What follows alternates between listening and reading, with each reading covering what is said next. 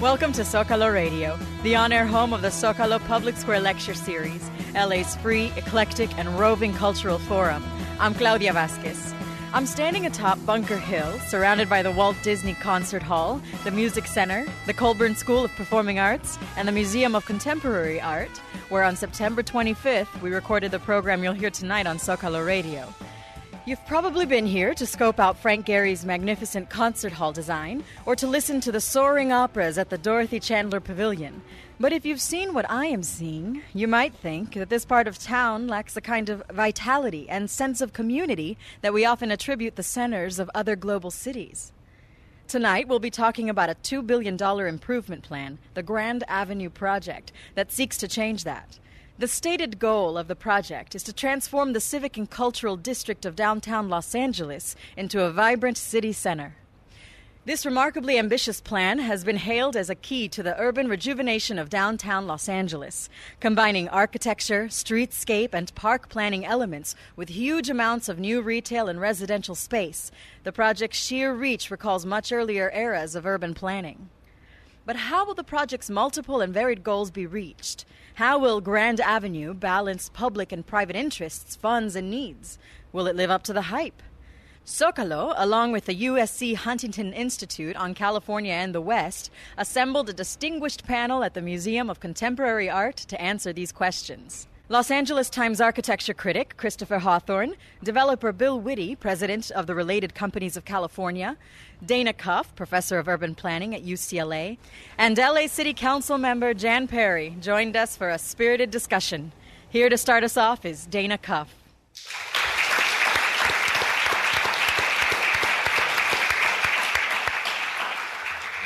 The title of the symposium, the panel tonight, is Will Grand Avenue Live Up to the Hype? The remarkably ambitious Grand Avenue project has been hailed as the key to urban rejuvenation in all of downtown and the rest of Los Angeles, with architecture, streetscapes, parks, commercial, housing, you name it, it's going to be rolled into the Grand Avenue project. We've seen this before, of course, in Los Angeles, right here on Bunker Hill, in fact. But just about Grand Avenue, it's been likened by Eli Broad, now probably to his deep regret, to the Champs Elysees. It's been railed against by some, who will remain nameless, as the New Yorkification of Los Angeles. It's been challenged by others who might remain nameless but are supervisors as, quote, the desire for an iconic skyline that's just for aesthetics. But perhaps most miraculously, it's garnered the support of our past three mayors, both the LA City Council and the LA County Board of Supervisors. That has to be That's a political landmark. right, that really is astonishing. Yes. Astounding. The questions that we have before us tonight are very open ended ones. What is it? Who's it for? How far along is it? And what obstacles remain? And will it work? So, let me open with a little reminder about what's happened in Bunker Hill. This is in part for Bill Deverell, our local historian. It's always good to look back just a little ways to think about what we're looking at today. Any of us who've lived here for several decades have watched Bunker Hill transform, starting in the early part of the century when it was covered with Victorian homes. Once they deteriorated, divided into ramshackle apartments, eventually labeled a slum, and prepared for demolition. As early as 1930, there were plans in the works to remake Bunker Hill. And the first idea that I've seen in uh, documented form was something called the Babcock Report in 1951, which really proposed to put high rise towers here, remarkably reminiscent of the scheme we're going to be talking about tonight. That was at a density four times uh, Park La Brea, just to give you a sense of what was imagined possible here on Bunker Hill for a variety of reasons, we got instead these uh, the commercial buildings that we all walked through here tonight, mostly built in the 70s and 80s. Downtown was promised a lot in that redevelopment effort, but it was created without any of the vibrancy people now are seeking in Grand Avenue. I think that was really when urban blight seemed like a bigger problem than urban boredom. The greatest hope now is that Grand Avenue will deliver on that promise to bring us away from the urban monotony and some kind of uh, vibrancy that we have long thought missing here in Los Angeles. Its supporters believe that this great urban garden will become a place where people of all stripes, our great diversity in this city, will be able to stroll, shop, eat, and live all together. Its detractors argue it's going to turn these four public parcels of land into a predictable version of a shopping mall. And to those cultural critics who say, like I sometimes might, that contemporary leisure is shopping, we still would say we don't need another Grove or a Century City Plaza or a City Walk. So I think what I'd like to start with is asking our fellow panelists what convinces you that we're going to get the former and not the latter? What evidence do you look for in the scheme to say this is definitely going to bring the vibrancy we want and not turn us into a rather predictable shopping experience?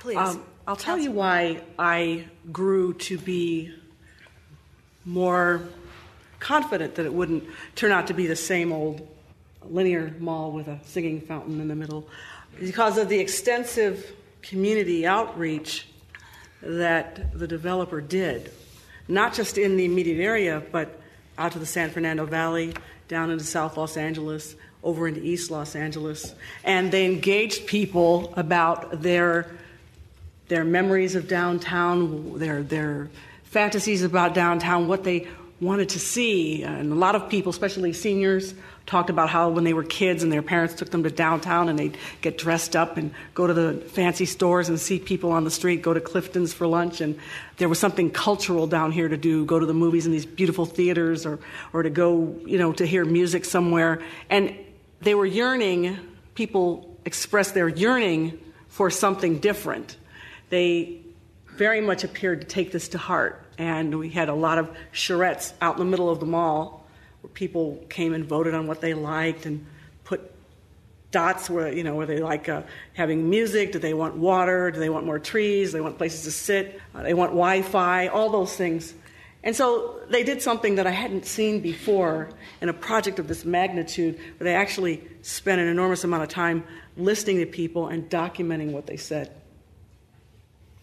Christopher bill would you like to? It would be presumptuous for me to say at this juncture when we haven't although almost started construction, that it will definitely achieve all those lofty goals. But here's a couple of things I think that have happened or that are about the project that make it at least different from other efforts. You start with Bunker Hill, for example. Virtually everything on Bunker Hill in the post redevelopment era has been building by building. Some arguably more successful than others, but all building by building. They weren't about the district or really even the public, they were about a building. When Jan and others formed the Joint Powers Authority between the city and county for Grand Avenue, a conscious decision was made, and she could tell you more, but it wasn't necessarily a slam dunk to get this consensus that the city and the county have to put all of their vacant parking lots together and really address it as a district. So, what we've been talking about, and Christopher has commented on today, is about phase one, but there are two other phases. And the agreement and the plans, in general at least, deal with all three phases. We have a very specific schedule of performance, which they will enforce to ensure that ultimately that, that all happens. Second thing is different has been the focus on public space. I think people, when we went out to the community, as Jan said, people understood okay, the buildings are going to be the buildings and the people who get to live there, and there is a mix of incomes that will be those people. But what for the broader public to, to really get it active? How do you do that? And we've spent a lot, huge amount of time, not only on the redevelopment of the county mall into what will be a civic park, and we're well underway in a schematic design process for that right now, but also on the development site itself and the public spaces and how they engage the public the use of outdoor space. A challenge given to us from the get go by Jan and others were not only this should be a higher level of design quality, but this should be something that is uniquely LA. You should not, as is often the case now, be able to just go to any city and see some replica of it. So, those I think are the building blocks the fact that it's mixed income, the fact there's a lot of public space, the fact that it deals with the district and not just one building that I think give it a chance to achieve that.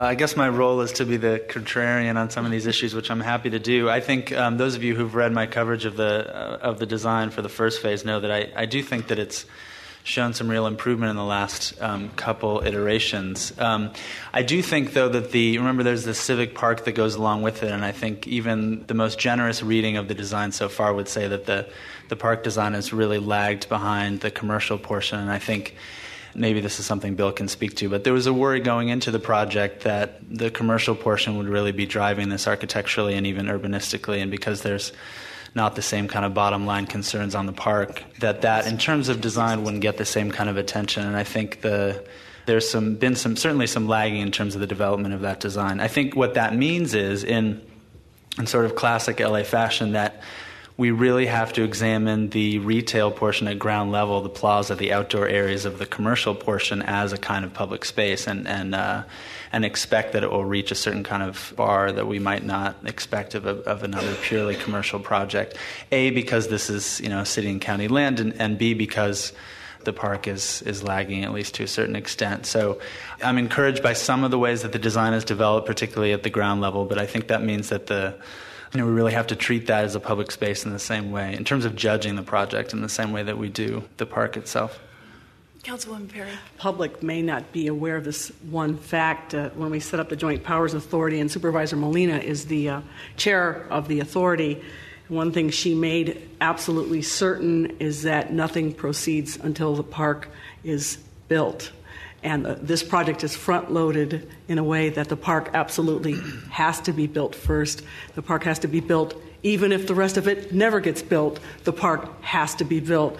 She has a lot more experience than I do as an elected official, but you know, a lot of times you'll start a project, developer comes along and you know, something unfortunate happens and then the one amenity that would have been catalytic in terms of encompassing uh, the greatest number of people from all walks of life could have been lost and we all recognized that, that was always a risk that's why we structured the agreement between the county, city, CRA, and the developer so that the park gets done no matter what. And actually, and I think this is public record. I mean, we have their money already. Right. So for right. the park, so um, that, that's gonna that that will happen no matter what. So the commercial portion is not driving this the design. It's really the park. The park also poses some very interesting engineering issues. Right. County people, I don't know if there's any here, they talk constantly about the ramps for going in and out of the garage, and it is a major, silly as that might sound to those of us who don't work there, it's a major engineering issue as well as you know, putting water features and load bearing questions over a parking structure,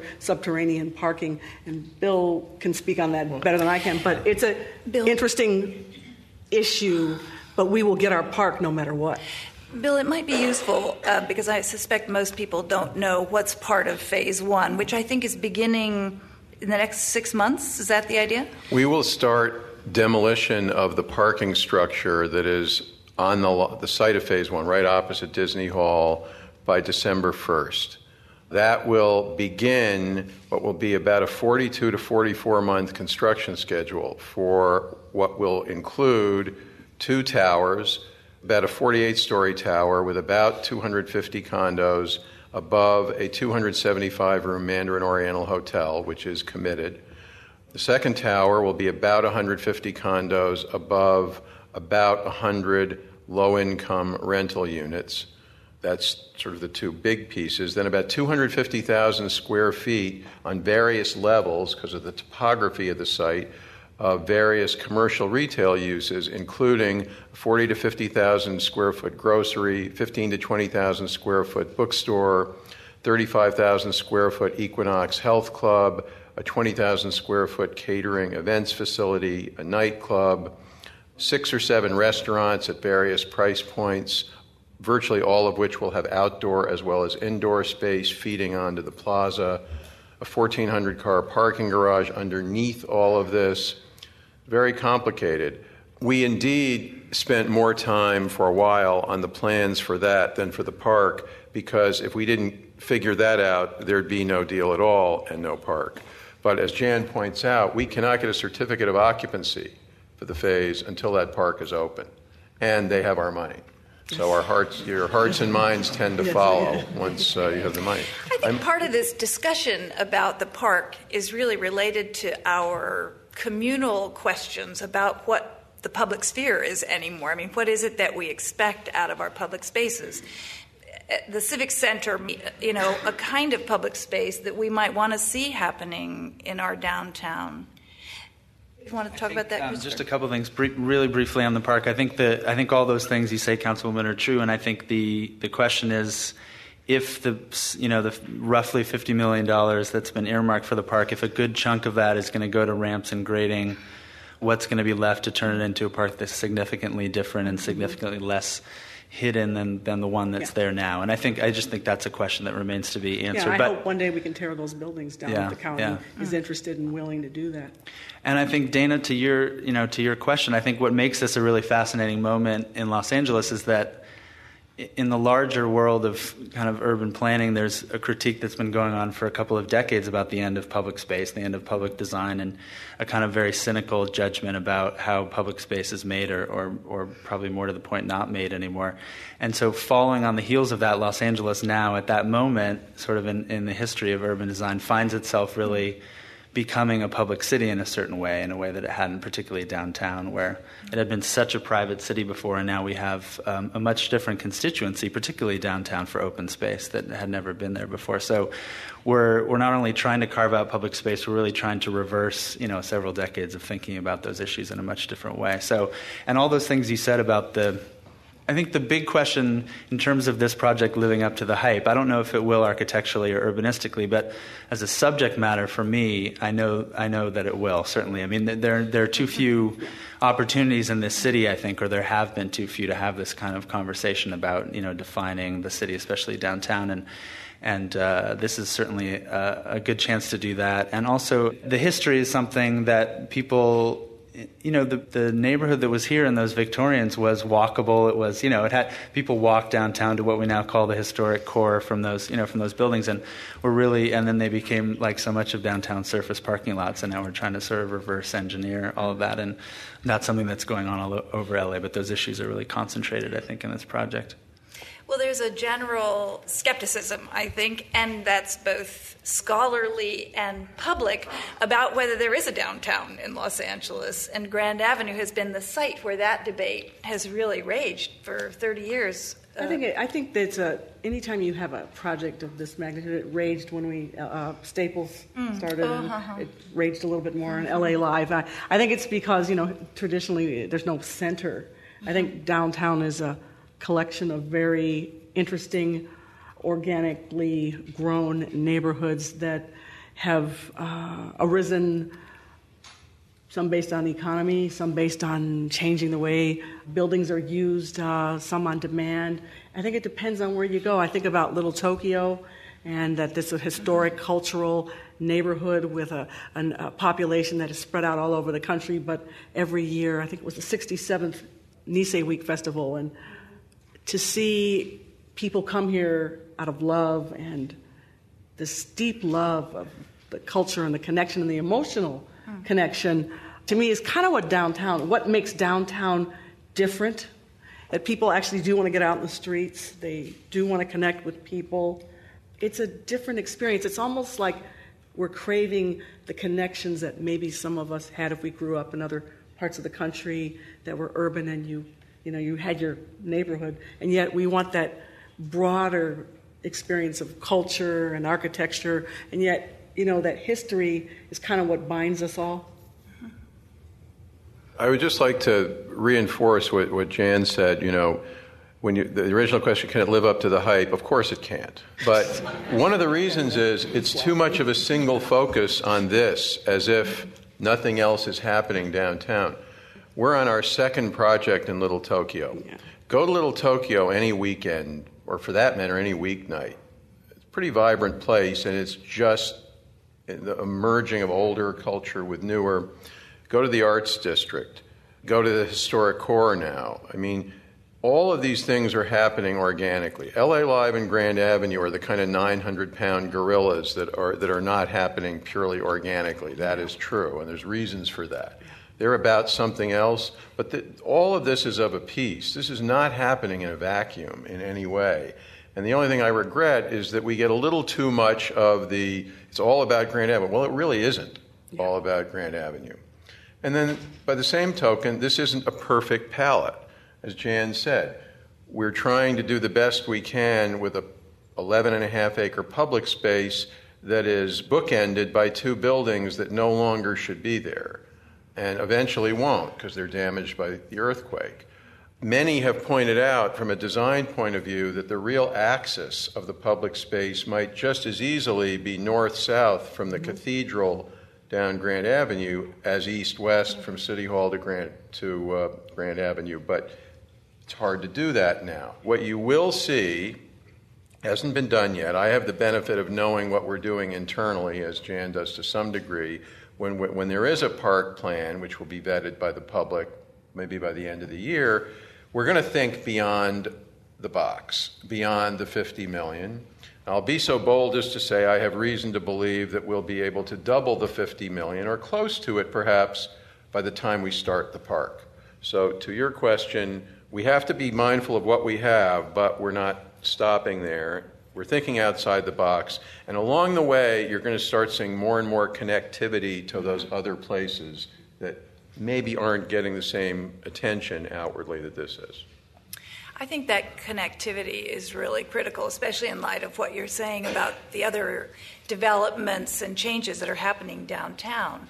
And from my own perspective, the new attention to downtown isn't just revisiting of our constant desire for something that we're missing, the there not being any there there in Gertrude Stein's talk, but that really we've expanded it. You know, when you look at the land use patterns in Los Angeles, there isn't a way to keep going out the way we have been in the past. And so this new attention and new housing that's coming downtown is something that's going to continue for the next few decades, and we're going to be faced with the problems of traffic and figuring out how to design that better and how to make connections in this sense in a way that really make the new pressures on downtown make it still a livable place. In Frank Gehry's first proposal for Grand Avenue, it was called the Downtown Green, and it was intended to use landscape really as a connective tissue throughout that whole area. In a way, I think it's like what we see in the genius of Frank's work at Disney Concert Hall. That little garden that surrounds it is as nice as the concert hall itself.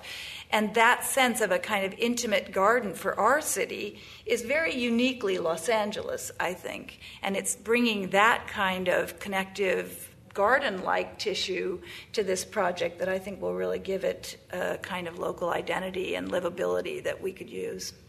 Well, I think in the sense, of Disney Hall and the garden there, it's an intimate experience where I think this contrasts with what what we may end up with, which is space that is arguably much more open at the street level at this point. You know, if we had all the money in the world, I think we'd like to take down the courthouse and the county hmm. building, mm. and if we really had a lot of money, eventually just go over the freeway and make that green too, and then go into the uh, yeah. you know back of the the Eli and Edye Broad high school, but we don't have that kind of money yet. So, but what's amazing is to think about the potential for that and that we were flexible enough to be able to pursue the park, even though the buildings are still there, with the thought in mind that someday they actually may come down and that we can still go back and make those adjustments. I, re- I remember one year we have our civic program for Mexican Independence Day, El Grito, and we did it on the Spring Street steps. And um, I think the uh, singer that year was uh, Pepe Aguilar, and uh, he brought, there were 22,000 people down there from the Spring Street steps all the way back to the steps of the Music Center. It was nighttime, it was beautiful, it was absolutely beautifully lit. And to look, standing on the steps, and then look west and see all these people there at night downtown in this space was was actually really uh, it's something I'll never forget. Mm. It, again, it's just these public spaces and how people react to them. I don't think we've even scratched the surface yet.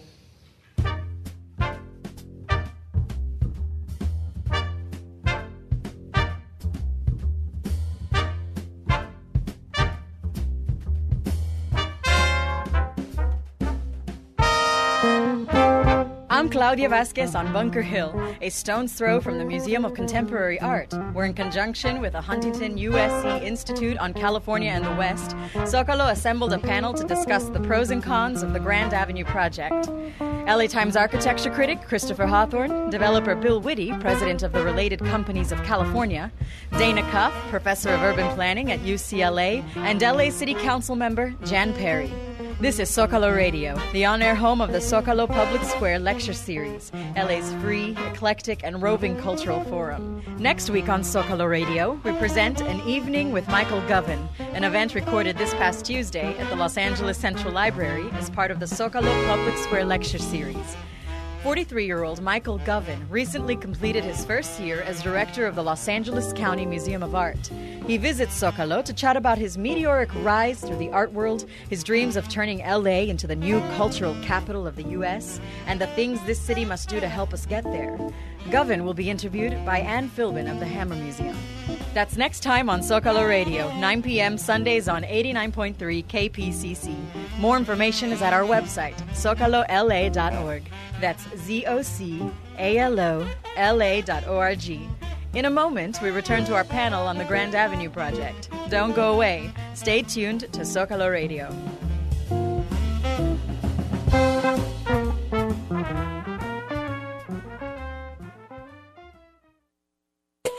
Programming on 89.3 KPCC is made possible by the W.M. Keck Foundation, supporting community based organizations in Southern California and advancements in science, medical research, and higher education nationwide. 89.3 KPCC reaches a large, active, intelligent audience. To learn how your organization or business can reach that audience, call 213 621 3592.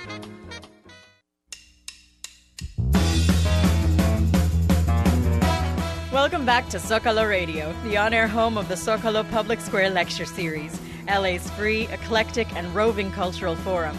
I'm Claudia Vasquez. Here again is our panel discussing the pros and cons of the Grand Avenue project. LA Times architecture critic Christopher Hawthorne, developer Bill Witte, president of the Related Companies of California, Dana Cuff, professor of urban planning at UCLA, and LA City Council member Jan Perry.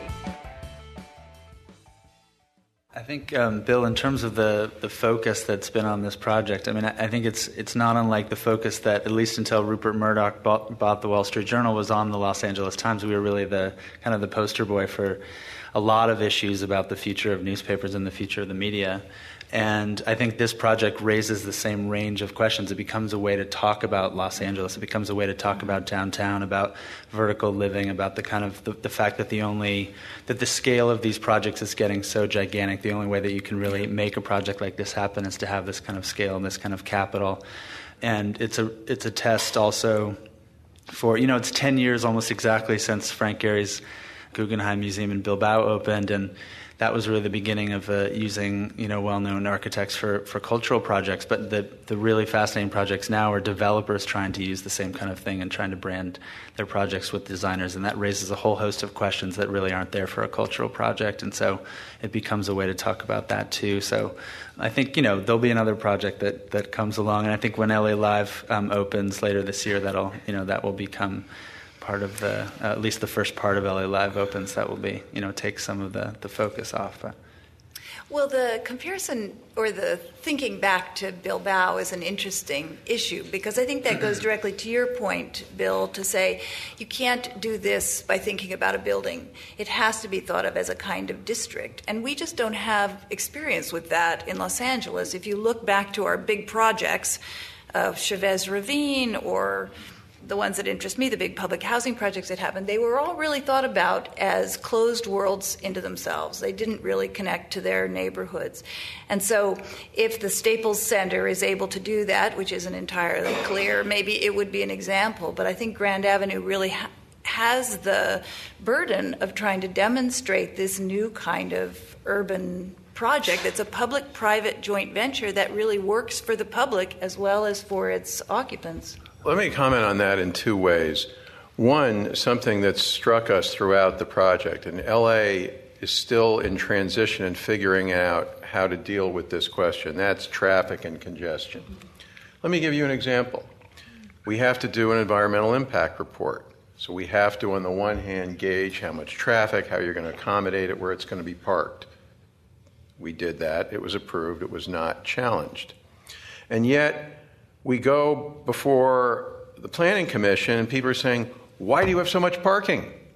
Well, I don't know. Uh, how about we're not going to have an approved EIR if we don't? So I, I'm not being flip about it, but LA hasn't figured out yet what it really wants to be in these places. In other words, I say to, I can't say this in public because I'll get my head handed to Say me, but anyway. I guess this is public, but Yeah, whatever.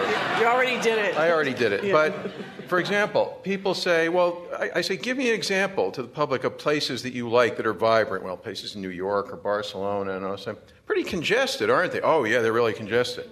Well, that's what vibrancy does. A lot of people in one place. So, you know, I mean, think remember, about it. Remember when we went to the editorial board of the LA Times and we were almost done with the interview and you had one final thought that you expressed? I remember when you said it, I went, oh no, oh no, oh my God, no, he didn't say, say it. that- You said something like congestion is Yeah, exciting yeah, yeah, or something like that. It's like, oh. so, so you know, I think, I th- personally, what I think is going to happen is LA Live is going to open in its own different way. is going to be very successful. There are going to be tons and tons of people. And people are going to complain about the congestion all the time, but my own opinion is, on balance, people are going to be happy that it happened. They're going to feel better about the city that it has this place, even as the complaints continue. You know, that's uh, we were in Barcelona for the first time with my family last summer. I said, "What a wonderful place, and the design and the well, it's about the pedestrian." If you want that, then you plan for the pedestrian. This city hasn't gotten there yet, and the biggest problem for which we have no immediate answer is we don't have the transit system. So that remains the kind of unspoken gorilla in the room that you know we don't yet have the answer for. Well, I find that really interesting when you read comments about Grand Avenue, especially when people talk about the $66 million tax rebate. It generally sparks everyone's uh, favorite pet project. You know, well, we really should spend it on the libraries. We really need to have it on public transit. And all of a sudden, each precious dollar that we have is sucked out of this project to go to some other pressing need that can't be denied. But it's also an impossible kind of comparison to. Well, I think that the way um, the media portrays projects like this, even it happened with Staples too. It's not a tax rebate. Basically, did I say rebate? well, whatever. Okay. That it's basically capturing the revenue that is generated from this project back on site with an opportunity for the city to share some of it. So we'll actually make money that we hadn't would not have made otherwise. So we share. We did that on Staples. We're actually coming out way ahead now. Mm-hmm. It's helped us on our, our, our own convention center to uh, improve its own profitability. But this is not necessarily an unusual way to do something of this It's magnitude. exactly the same discussion Yeah. that happened about Yeah. Chavez Ravine too, Yeah. and ten years later, it was making money for the city. It's I, I understand your point. Yeah. You, you know, that raises an interesting question because public private projects like this, particularly that have a commercial interest where there's public money involved, will always be subject to certain criticism. What is not as well documented, although maybe of late it has been, is that Grand Avenue and LA Live to a lesser degree represent a new public private model where the success of the public is, or that the public access to it is, is measured not just by things like open space, but by so called public or community benefits. Mm-hmm. People probably know by now, maybe they don't, but 20% of the housing in Grand Avenue on site is low income. By that I mean rental units for people making basically 22 to 32,000 a year. I don't know, maybe that's not low to some people. I think it's pretty low, pretty affordable. Every job in the project has to pay a living wage. There is no project in the city of LA that has anything like that. Not anyone, anything close to that. Now, I think subsequently you're going to start to see that. And there's a whole host of things like that. A, a program we work very closely with Jan on that is soon to start up on training for local hiring, both throughout construction and all the permanent jobs, a first source hiring agreement, which is in the covenants. It's not something that's if come, you have to do it. It's baked into the financing documents. So there is another side that has nothing to do with design. And there's a lot of people in this city, especially given the disparity in incomes in the city, who frankly don't care about what it looks like. They want to know how do I, as a member of the public, benefit as a user of the project. It's a whole different model that's beginning to become the norm, really, mm-hmm. now. And I can tell you it's not easy. So you're juggling a lot of different priorities, and one's definite, someone's definition of the public is another is somebody else's different definition. I think that's a really promising development in especially here in Los Angeles where private development has always dominated the way our city grew and changed. So that seems really like a wonderful step forward and more complicated notion of public than we've had. I, will, I, Dan, if I could interrupt, I have yet to have a developer call me up and say, gee, if I could get a subsidy for my hotel, I'd be happy to do all those things. I haven't had a call yet. Before we leave our panel uh, conversation and open it up for questions, I do want to switch to the architecture for a minute and talk about how the design of the project is shaping up. We've talked a little bit about the park design, but I guess to open that conversation, some people would say that it's a blessing that Frank Gehry's involved because he's a longtime Angeleno. We know he's an incredible designer. We enjoy the fruits of his work right here in downtown already. And he's committed to uh, making the project be an important work for him. Uh, is he getting the chance to do his best work? I guess that would be one question we would ask.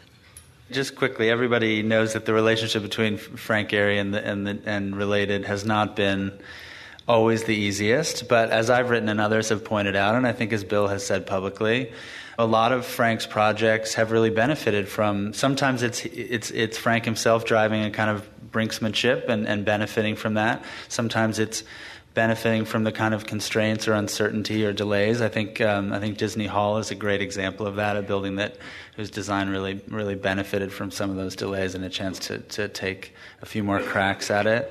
So I think it depends how you define you know his best work. I think I think some of these complications actually have driven the project forward in some interesting ways. I do think the issue of connectivity is one that we need to continue to watch. I think the and perhaps Bill can speak to this issue especially the sense of openness on the um, the part of the project not facing Disney Hall along Grand, but on the on the on the so-called backside, you know, in the direction of Broadway, where there's really already an incredibly vibrant, vibrant pedestrian part of the city. And I, I, think that the project could still take a lot of strides in opening itself up more. It certainly sends a message that's more open than, you know, Cal Plaza or those buildings that were put up along, you know, on the top of Bunker Hill, which are completely closed off in terms of their attitude toward that other part of uh, downtown. But I think this project could still still open up more in that direction. But I'm sure Bill has some things to say about that. I like to say, only partly in jest, that, and I've said it to Frank numerous times. I've said, well, we tried to control him and we failed. Um, and you know, actually, Christopher, I have to hand it to him. I thought he had the best analysis of it in his newspaper article where he sort of just commented on it, where he said, Yes, there's been plenty of back and forth, and he's quit twice, and we fired him twice, and, you know. It's fun to I think Christopher made the point that from his vantage point, watching the design progress, that the design benefited from the back and forth. If we had been left to our own devices, or if Frank's just original concept, unvarnished, had proceeded, it would not have been as good as it is now. Mm-hmm. The project is unmistakably Frank's from a design point of view. There, you can like it or dislike it, but you will not see a replica of it in another city. And at various levels, I think it carries his imprimatur he will no doubt tell you things that he would have done or could have done or might have done had we not constrained him, and that would also be true, but there are reasons for it sometimes. I think the, thing, the area that is still being worked out, that uh, Christopher pointed out, is the, the site actually, although it looks massive, is porous, in that unlike Cal Plaza, for example, you can access the site from all sides. That was by design, literally. Because there's such a layering of uses on the back side, and there's a bit of a Rubik's Cube of fitting these in with the parking and everything, it's hugely complicated. Outwardly, if you look at the model only, and again, you don't have the storefronts in, you don't have the tables and chairs outside the storefront, which will be there, from the Olive Street side, the, the other side, if you will, you know, it looks like it's mostly a mass of building, although I think that the details will be very interesting. And we're working on that. But again, this project had a lot of masters and a lot of objectives, and I feel pretty good. Frank's last words to us, not more than two or three weeks ago, he says, I'm proud of this. He wouldn't have said that six months ago. Um, I'd like to just give the last word to Councilwoman Perry and uh, see if she has any final comments to make. Yeah, just a design. quick comment. I, I've been to the studio twice to see uh, not only the schematics but the models, and uh, I really uh, enjoyed watching Frank, stormy personality, artist, short guy, curses a lot, uh, you know, uh, you know, stuff at the clients. But the last presentation we saw, it's almost impossible to put it into words. It, it was something like I've never seen before, and it was uh, breathtaking. And I said to him, "How do you, how, where do you get these ideas?" And you know, he said, "I dream them, and then I get up and I write them down. I sketch them out." I guess that's that's the way a mind like that operates, and it's been an incredible experience to watch somebody who is almost 80 years old beyond the top of his game. He's in a league that I, I've never had the privilege of even seeing. And so, you know, uh, for all of his frustration or anger or yelling or whatever, I think we're going to still have something that defies categorization, that will shock people in a good way. We'll be talking about it for a really long time, maybe the rest of our lives. We might uh, look to some of the other projects right here on Bunker Hill and say, when they're designed by a single hand, it often doesn't work out that well. What's in? What do you have in mind for phases two, three, and four? Is, are there four phases altogether? Two and three. Um, the second phase is the two surface parking lots owned by the Community Redevelopment Agency now that are between Lower Grand, right under the bridge there, and Hope Street, just south of Disney Hall on the, the west side of Grand. And then the third phase are the, the surface parking lots, mostly owned by the county. One of them is private, but we've made a, a deal to, buy, to acquire that site from the private owner, that are between Hill and Olive and between uh, First and Second Street. And what we've done to date, which uh, the Joint Powers Authority has seen, is we've just done kind of a placeholder sketch plan to show massing of buildings and square footages of different uses on those phases. We have not hired an architect at all. We've been frankly so overwhelmed with trying to make get phase one done. Of course, without that, there isn't, at least with us, a phase two or three. The, the only thing I would say conceptually, and I'm not you know, giving away any great secret here, is we did feel that first phase would probably be the most complicated because it has to set the tone, both design wise, public space wise, and critical mass wise. It has the most mix, the greatest mix of uses. I, I, I think phase two, just conceptually, we've hired nobody, but the thought is to bring retail right up to the level of the Grand Avenue Bridge. So you will actually have a continuous streetscape, which you don't now have on Grand Avenue, with residential towers and other uses behind it. The thought on phase three phase three, there is a question mark, and that is the county is debating, the Board of Supervisors, on whether to build a new Hall of Administration, and if so, where. And one of the options is on the parking lot that it owns, which is part of phase three. They have until August of next year to basically tell us, yes, we, we would like to negotiate or to work with you to develop an office building for us on that site or not.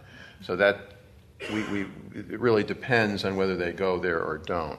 But we have really not given much thought, uh, despite Christopher's prognostications, on who we would hot retain for design or planning. That's both the coy answer and the accurate one. And we'll probably produce a lot of business cards right after this session. You've oh.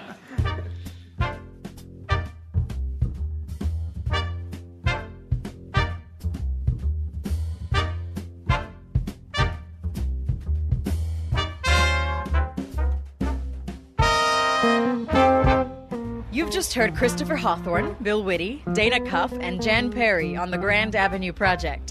This is Zocalo Radio, the on air home of the Zocalo Public Square Lecture Series, LA's free, eclectic, and roving cultural forum. I'm Claudia Vasquez. This Tuesday, October 9th, Michael Gerson, the speechwriter who penned many of George W. Bush's most influential speeches, visits Zocalo to talk about some of the themes of his new book, Heroic Conservatism, which is both a manifesto for the Republican Party and a memoir of his time in the Bush White House. He argues that America needs a new type of conservatism one that promotes government rooted in moral values and initiates compassionate conservative social strategies such as international AIDS funding and anti poverty initiatives. That's Tuesday, October 9th, 7 p.m. at the Center at Cathedral Plaza. Events are free, but reservations are recommended. For more information and to reserve seating, just click on our website, zocalola.org. That's Z O C A L O L A.org.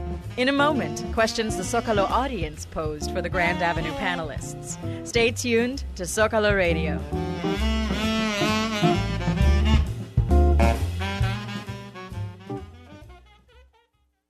Weekdays on 89.3 KPCC.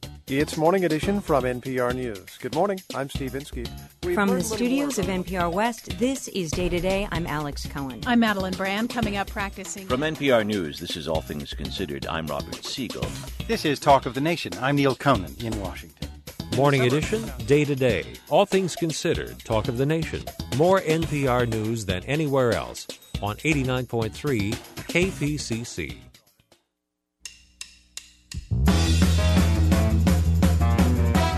Welcome back to Zocalo Radio, the on air home of the Zocalo Public Square Lecture Series, LA's free, eclectic, and roving cultural forum. I'm Claudia Vasquez. On September 25th, a crowd of curious Angelenos came to our Zocalo event and posed their own questions of our panelists on the Grand Avenue project. LA Times architecture critic Christopher Hawthorne, developer Bill Witte, president of the Related Companies of California, Dana Cuff, professor of urban planning at UCLA, and LA City Council member Jan Perry. Here are their questions. Uh, Jan Perry and Bill Witte, both of you mentioned uh, Little Tokyo, and my question is: is um, when you build these large public projects uh, such as Grand Avenue, how do you protect the kind of wonderful, vibrant public places that we already have? And one of my concerns is that if uh, Grand Avenue project is successful, it's going to drive up property values. And what does this mean for the independent businesses that cater to the local community? Thanks. If you are familiar with the way Little Tokyo uh, conducts its community business, it's probably one of the most organized, politically and socially organized communities in downtown. It's one of the last three Japan towns in the country. People fight pretty hard to make sure that the, I guess, psychological boundaries of what people feel or perceive Little Tokyo to be are, are protected and not breached by interests that don't complement or enhance the community. And they were not only involved in discussing this project, but Bill referenced Hikari, which has actually been a very nice fit in Little Tokyo and brought a lot of younger people into the area to you know patronize the businesses that had kind of gone flat uh, in the 80s, 90s at night again. So I guess my answer would be that the community is a fully engaged, highly participatory community. Whenever I even think I'm going to do anything that might go into Little Tokyo, I always go to Little Tokyo, Little Tokyo Community Council, where you have almost 80 different representatives of the organizations that serve or, or are in Little Tokyo. And so, not much goes into Little Tokyo that people don't review and approve. There's a larger question behind that, though, I think, which is that these projects generate a, a new dynamic Yeah. in the city at large. Well, yeah, and, and that's good and, not, it's, and it's bad. good and it's it's a, it's a little scary because you have to look at where you are, look at these neighborhoods that are growing up right under our feet. That other than maybe doing some adjustments on saying you know adaptive reuse, go into these empty buildings and you can build housing or something like that. A lot of our success is built on we give you a few things to change and then get out of the way and then let's see where it goes. So you know we have to remember that there there are communities and that we have to kind of stand back on certain activities like an LA Live would not work in the middle of, you know, the historic core. It would never work. Things like that. You have to be understanding and very cognizant of, you know, what the, what is the heart and the soul of the neighborhood where you're where you're at. The the two biggest blocks of, as you say, kind of smaller independently owned businesses in Little Tokyo, not the only, are the uh, street level activity along First Street and then Japanese Village Plaza. In one way, and it's because of what Jan said, I think to some degree the cultural coherence has been pretty well, I think, maintained there, is because while clearly more development will increase property values, if the redevelopment potential of existing areas like that is limited in that you know, the city, or in this case the CRA, is not going to approve demolishing historic buildings on First Street or allowing you to tear down Japanese Village Plaza, which, as you probably know, just sold to a new owner. That is probably the most significant way to maintain that identity. If values go up, but they can't be realized by more density, then not that much change can occur. So I think in that neighborhood, that's probably the biggest factor that I think will will will keep a balance of new and old. And I think that's a the right direction too. That somehow, as we watch Starbucks take over everywhere, what we have to try to protect as we're increasing the vitality and vibrancy of downtown is that we don't destroy those places that are already vibrant and special. And that's not an easy process. It requires the city and the county to take a role. I'm wondering about the park and basically the philosophy behind it. When Pershing Square was redesigned 10 years, 15 years ago, you ended up with a design that was yeah. essentially defensive.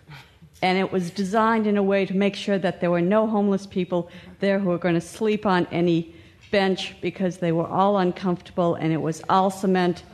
And it's an interesting structure, but it's not friendly. How defensive is this park going to be, and is it going to be something that is welcoming to all? Well, the one thing I can say, the, the public will get a view of the preliminary schematic design, like I said, either later this year or right after the first of the year. Just working on it now. But a lot of the focus of the design effort is precisely to open the park up. Because the biggest problem with those spaces, and they are public spaces now there, is that they are blocked off either by ramps or by topography and height. Uh, they certainly don't connect. Many people don't even know that they're there. So, a lot of the effort in the design, especially in the baseline design, is to do precisely that, to open it up, because otherwise we believe it really won't be used. So, I'm not familiar with the process for Pershing Square, but I think there's a very different dynamic here. And again, as Jan said, there's been a lot of input from the public, including advocates for the homeless, frankly. Hi, this is Celia Brookman with the William C. Velasquez Institute. Um, I guess my question is also about the park. And my question is if you have thought about um, being able to include or consider in this park uh, the needs for some uh, active recreation in a, in a sense. I know that it will not be probably, but the fact that nowadays when we invest a lot of money of public funds in public spaces, we definitely need to try to make an effort and consider that we have tremendous health problems with obesity, diabetes, and we have really a great needs in these areas for those spaces. And um, how again, how inviting are these this park and how green and accessible for use this park is going to be because you mentioned Barcelona. I happen to have family there and go there a lot, and it's true. a lot of people are around, but these places are also plazas available for use and walk and sitting and all that. And we call plazas to certain areas here that they don't look nothing like a plaza. It's just the courtyard of a building. so, uh, so I, am sorry. I, I, wish I could have seen more pictures about the park, but we call it the park, the park. And I'm just wondering, are we talking about a, a so-called plaza? Are we talking a real park that will have actually alleviate the community and the, the needs of, of, of particularly youth? Well, first off, there are kind of four distinct blocks comprising the, the county mall, which is what it's called now. And the thought is that they would each have a slightly separate identity, although they'll blend together, so that different things can be going on at the same time for different groups. For example, the parking lot, the, the eastern edge of what will be the park is now that surface parking lot right opposite City Hall. The idea is to have that be a major green space where you could have farmers markets, civic and public events or just you know people hanging out. Then there could be a garden space. Uh, the area the closest to Grand Avenue, which is in between the two county buildings, which has the great historic fountain there, which is an, a, a great resource but not used by other than really county or court employees now. You know that will have its own kind of personality. So the idea is not to have just one space, but rather different spaces that can have intimate spaces within them or be used for larger events. I'm not sure if that answered your question. My name is Michael Severo. My experience with uh, lively cities has been with the streets and not with parks. And I'm interested in finding out how the buildings are going to be relating to the street? Are they going to have banks, elevator lobbies, and entrances to subterranean garages as what you now see on Bunker Hill, or will there be a much more uh, lively, inviting uh, type of interaction between the streets and the building? The idea, at least, is to engage and activate the street on every block. So, for example, at the corner of 2nd and Grand, going down 2nd Street, which will now be opened up, it's closed off now. You, it doesn't go through from Olive to Grand. That will now become a through street. A public works project is, is, will start, I think, in the near term on that. So, the lobby entrance to the Mandarin Oriental and the lobby entrance next to it for the condominiums above it will be on 2nd Street. The rest of the block going down, sec- especially going across Grand, will be retail stores or openings into the plaza. Going down first, there'll be an opening into the plaza. Then to the corner of First and Olive, there will be grocery, restaurant, tower with rental and condominiums. And the lobby entrance to the rental and condominiums will be on the street with some stairs on uh, First Street. It's a little more challenging here because of the 35 foot drop in height from Grand to Olive. And then Olive, where it really takes some imagination, given what it looks like today, will become a very active retail street. And ultimately, if phase three happens on both sides. Please join me again in thanking our panelists. Thank you.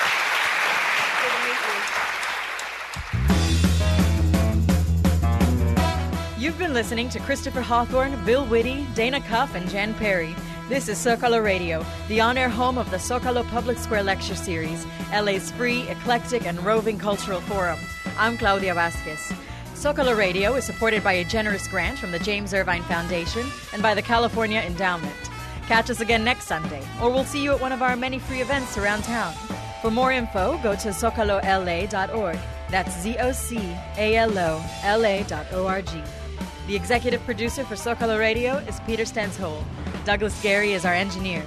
Thank you for tuning in.